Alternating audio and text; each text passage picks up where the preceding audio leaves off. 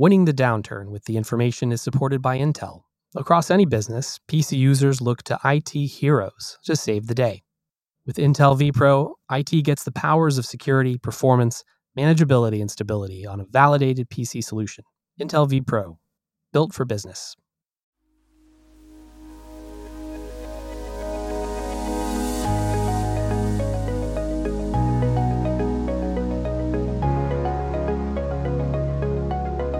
Welcome to Winning the Downturn, a limited series covering how tech startups and small businesses are adapting to the new economic reality. This year, we've seen companies react to interest rate hikes and slowing consumer demand by laying off staff and pulling back on other spending. This environment has also forced healthy conversations about how businesses should focus and what kind of software they should be using to win during this downturn.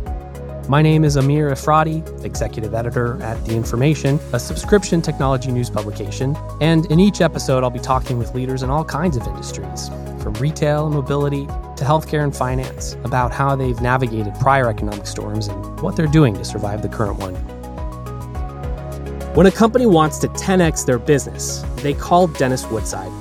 Dennis started his career as a lawyer at Munger Tolles, the famous law firm, and after a stint in business consulting, he went to Google. Starting in 2003, he grew its advertising business around the world, and a decade later, he led Motorola, the phone maker, when Google owned it. Dennis then turned heads by going to Dropbox and grew that company's storage business by 10 times. More recently, he blew out the wholesale business of Impossible Foods, which makes the plant based meats you see at your favorite restaurants and grocers. When I called him to talk about how small and medium businesses use technology, I thought I'd be talking to the president of Impossible Foods. Turns out, in a crazy coincidence, he had just accepted a role as president of Freshworks, a software provider for SMBs. So the topic was very much on his mind. We talked about what he's learned from his varied career and what he's cooking now. Here's Dennis.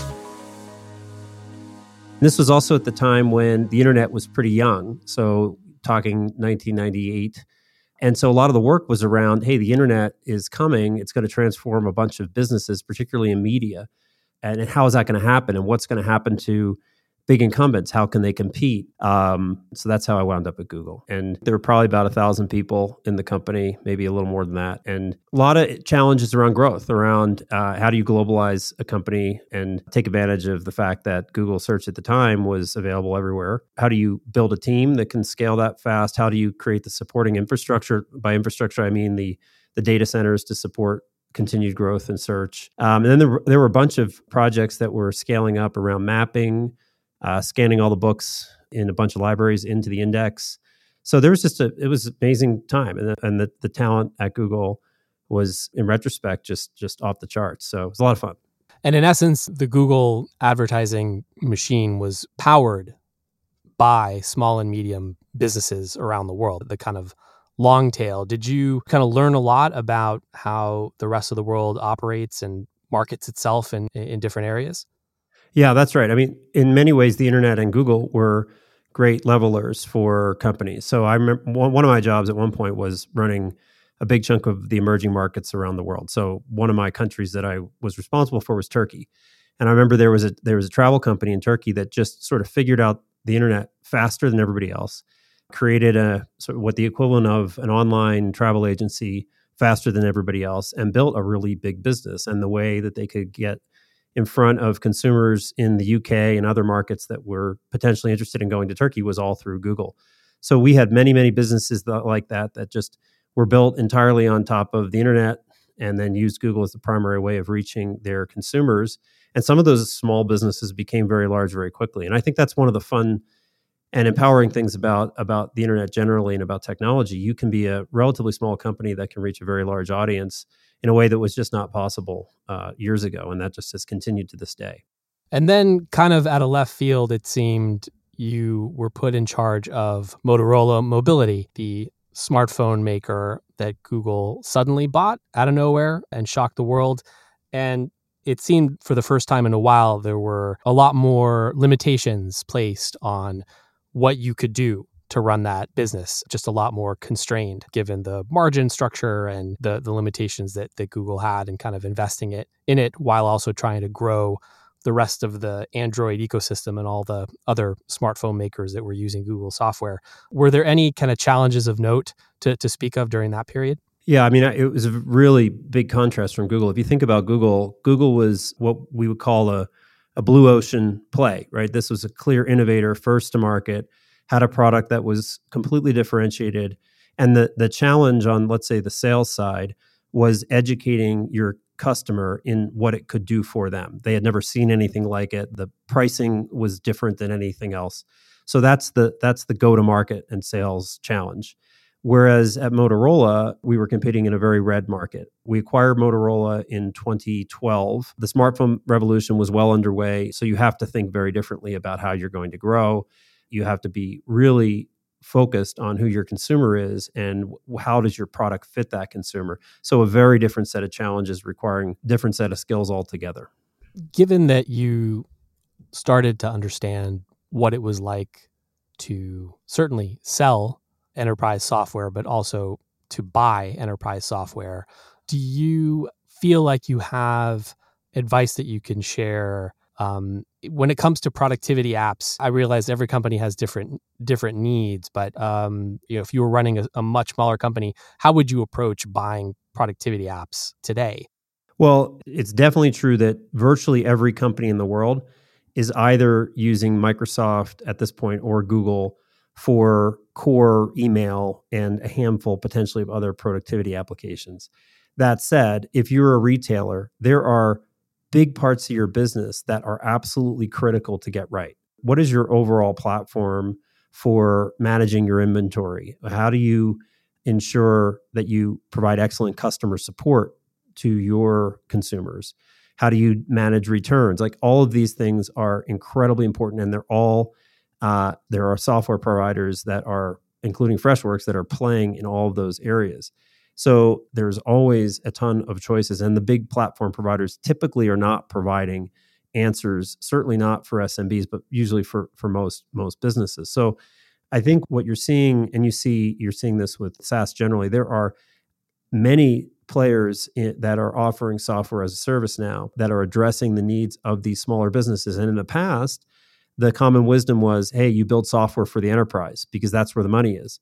But I think what companies like Freshworks and Shopify are proving is actually there's a massive market because every business now is digital. And the, the pandemic did accelerate that shift to making even the smallest retailer think about digital as a channel. Uh, all of these retailers now are realizing they need tools, they need to be able to communicate with their customers, they need a platform on which to sell their products. And that's leading to the rise of, of companies like Freshworks. Getting back to your career, at a certain point, you you jumped to another company that had ties to Google, or at least Google wanted to acquire them, which is Impossible Foods. What was that experience like, and and what do you think you learned trying to scale up that company to where it could maybe go public in the near future? Yeah, I think I think with Impossible, you know, the things that I've always been attracted to are founders with very big visions. So when I first met Larry, I was blown away by just his his notion of how big search could be. So the challenge there was was taking a good product, turning it into many good products, and then scaling that globally. The difference is, you know, in tech, you don't really think as much about your supply chain unless you're in in retail. Many tech companies use Amazon Web Services or or GCP as its supply chain, so to speak. And you're you're it's not that hard to distribute bits. Distribution is free. In food, it's all different, right? You have to worry about manufacturing, you have to worry about distribution, you have to worry about kind of issues along the way. The supply chain challenges during COVID were off the charts. We had uh, labor issues, uh, not in our factories, but in uh, um, in trucking industries and so forth, that can get in the way of selling your product. So, very different set of challenges, but some similarities in that you're trying to you're trying to change the market, you're trying to change behavior, you're trying to change consumers' uh, attitudes towards something that they've been used to all their lives. And that, in, in some ways, is a very classic technology challenge. How do you cross that chasm between the niche user that kind of finds your product early and really become mass? And in the time that I was there, we we went from no retail distribution to 25,000 stores and available in Walmart and Trader Joe's and Costco and all the rest. And so they're very much on their way towards becoming more and more mainstream. I think the question is how big is that market ultimately? No one really knows. But I think there's going to be years and years of innovation in food because we just don't have enough land to support seven plus billion people who are in general getting wealthier, in general want to consume more protein, there's not enough land to support the cows. So, so something's going to change, and there's a whole environmental impact issue that is massive in that industry. That moving to a plant-based meat can dramatically help. So that was that was a very different journey, I would say, and learned a ton along the way.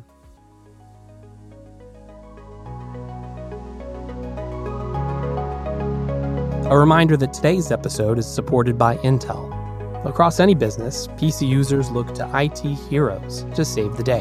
With Intel vPro, IT gets the powers of security, performance, manageability, and stability on a validated PC solution.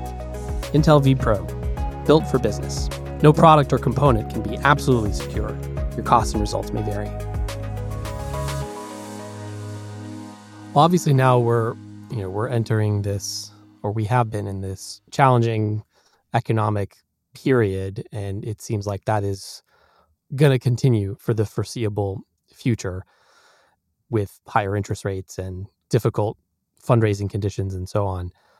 Even at Google, a place that's, I mean, this is a cash machine uh, to end all cash machines, and even they are having to make some significant adjustments. So, you know, everyone else obviously had to do that as well. What can you say to all of the business owners or founders or CEOs out there who are in this position now where they also have to think about cutting costs, well, I think every time we wind up in these kinds of conditions, it's actually an opportunity to sharpen the blade a bit and really get focused on what matters. You know, I remember seeing this at Google in 2009. You forget Google's stock price went from like 750 bucks to 150 bucks and growth went from 40% year over year to zero. So everybody can be affected by these kinds of downturns and we don't even know what this one's going to look like yet because we're still in a world where unemployment's like under 4% and things are good. And often when things are all going well, companies forget to prioritize. And uh, now is the time that you really need to prioritize what matters, what's going to drive the business forward, what investments do we need to continue making because they're going to pay off in five or 10 years, what investments should we stop making because we haven't proven that we're making progress and something else has become more important. Often projects get funded and they just keep getting funded you know over time because it's hard to kill projects. No one wants to no one wants to stop something that employees have maybe spent a year two years four years working on but now is really the time to make those hard decisions and figure out what matters what doesn't matter how do you get more efficient and i've always said look at this point in time you need to care more about the people in the building and make sure that the people who are in the building today can grow and thrive uh, than you do about hiring more people. Like when you're in a kind of an easy fundraising environment, it's all about growth. Everybody's about, well, you know, hey, you know, we're growing. We hired 20% more people in the last year. You kind of have to get out of that mindset and think about how do you enable the people you have to be more productive. And that goes back to automation and thinking about thinking about how do you automate away tasks that are not necessary. That goes back to prioritizing and making sure those people are working on the things that are, are really going to have an impact over the long run. I think it's actually very healthy for uh, for business to go through this every now and then. Do you feel like it's also a time to make a lot of software upgrades? It's not again the easiest area for a lot of businesses if they don't have like a big engineering team or even in-house engineers. How do you approach that? Yeah, I think it's a time when you look for value. So one of the products that we have at Freshworks is a customer support software suite that allows you to automate the interactions that you have with customers. And a big trend in that world is you don't need to answer all questions with people. Uh, a lot of questions you get repetitively and they're better answered by machines, by bots. And so you can invest in software like Freshworks and automate away a, a, number of customer interactions so you can keep your people focused on the harder to solve problems that machines currently can't solve and you can make your people more productive. So investments in software that make people more productive is something absolutely to look at. And then the other thing is to think about value. There are decisions that potentially companies made 5 years ago and they're not they may not be getting the value out of those investments that they made the software might not do what they thought it would do or it just simply might be too expensive relative to what's available today and again we're getting lots of companies coming to us saying hey i went you know i bought zendesk or service cloud five years ago. I never really got the full value out of it. Tell me what you can do for us. So i think it's always a good time to evaluate your investments for productivity. Are they paying off in the way that you expected it to? But we're seeing more and more of that now as IT departments in particular evaluate their overall budgets. We did a survey of our subscribers a lot of them SMBs or at least working with SMBs talking about what kinds of, of areas these businesses are, are good at and not good at in, in making use of software. When it comes to, let's say, analytics software, things that help you understand the performance of your of your business, just over the course of your career, have there been any specific products, recent or, or earlier, that that you were particularly impressed with that you kind of evangelize when you get the chance? Oh, that's a that's a tough one. I um I think it's not necessarily that there's any one product that I would point to to say, hey, that's the magic solution. You don't generally see that. I think the main the the the companies that have a mindset about trying to create systems that are systems of record for information that matters that is a huge advantage rather than relying on spreadsheets for everything that you do. So at Impossible, that was a big push. How do we get everything into a system? Because the more information we have in systems, the more accurate the data is, we'll make better decisions. You need less people to pull data from one source to another. A lot of small businesses suffer from this, right? They're working on spreadsheets, which inherently are hard to scale. And when they get to a certain size, that just does not work anymore. You need to you need to have a financial system. You need to have some sort of CRM, right? you need to have some sort of customer support suite of some sort. Uh, and so there's a whole class of companies, including us, that are focused on on solving those kinds of problems. And lastly, on security, there are obviously various security products out there. A lot. Um, some are about endpoints and devices. Others are about cloud security. How, how do you suggest that business owners make those kinds of choices on buying security products? Because that really does seem to be on the minds of a lot of people, certainly that I talk to.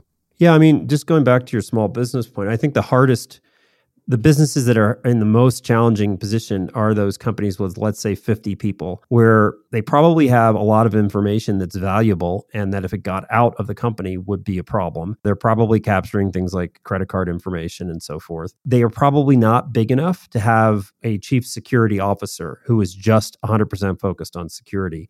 And they probably have an IT department of four or five people, and those people might be part time IT and part time something else, right?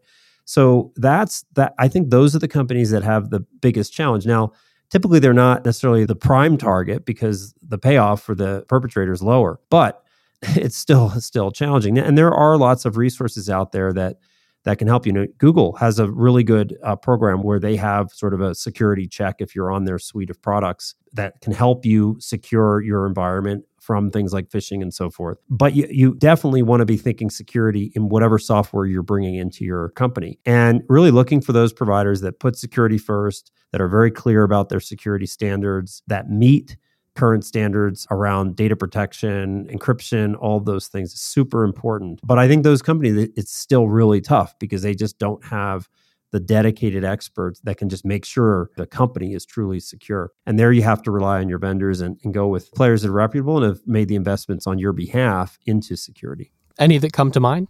Well, I would say, well, I would certainly say Freshworks. We've we've spent you know, we have over 1,800 engineers that is just focused on the security of our products, and we work with partners that are just focused on security as well. Uh, you know, Dropbox, we spent a huge amount of time on security, encryption, encryption at rest, encryption in transit, all those things. So those are two companies that jump to mind. All right. Well, thank you for walking us through your your career and and talking about the technologies that you've used and you know you're, you're fresh into your freshworks tenure but good luck uh, good luck in this period and we'll see you soon thank you amir take care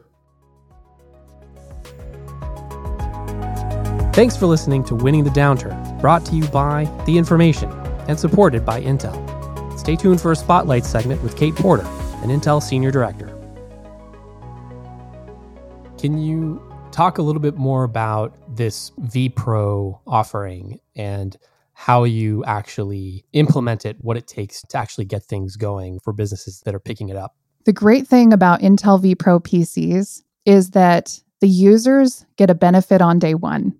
It's got a tremendous amount of intelligence built into the device itself that allows business workloads to be run on the right part of the CPU core without you even having to think about it. So, even if you don't do anything additional on your PC other than you open it up and start using it, you're getting better performance, better productivity.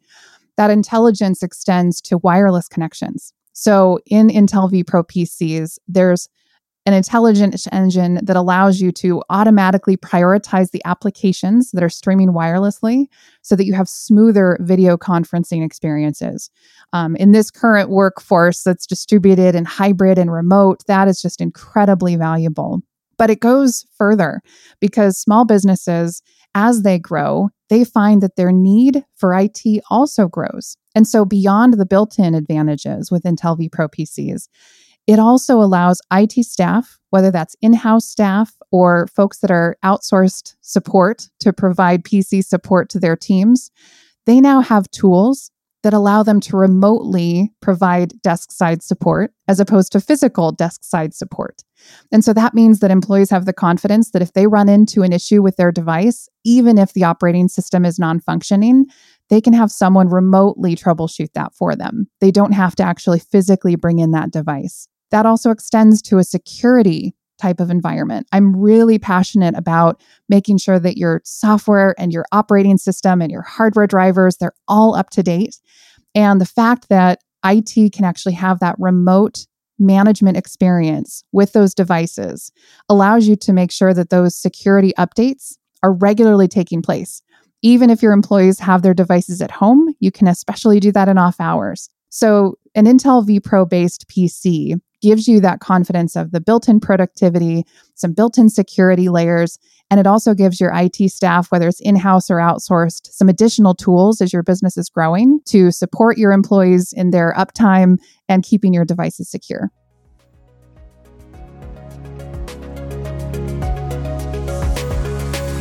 Winning the Downturn is produced by Studio Pod Media. Our producer is Sterling Shore. Our show coordinator is Nicole Genova and our executive producer is TJ Bonaventura. Special thanks to John Brierly and Julie Kerner from The Information. My name is Amir Efrati. See you next time.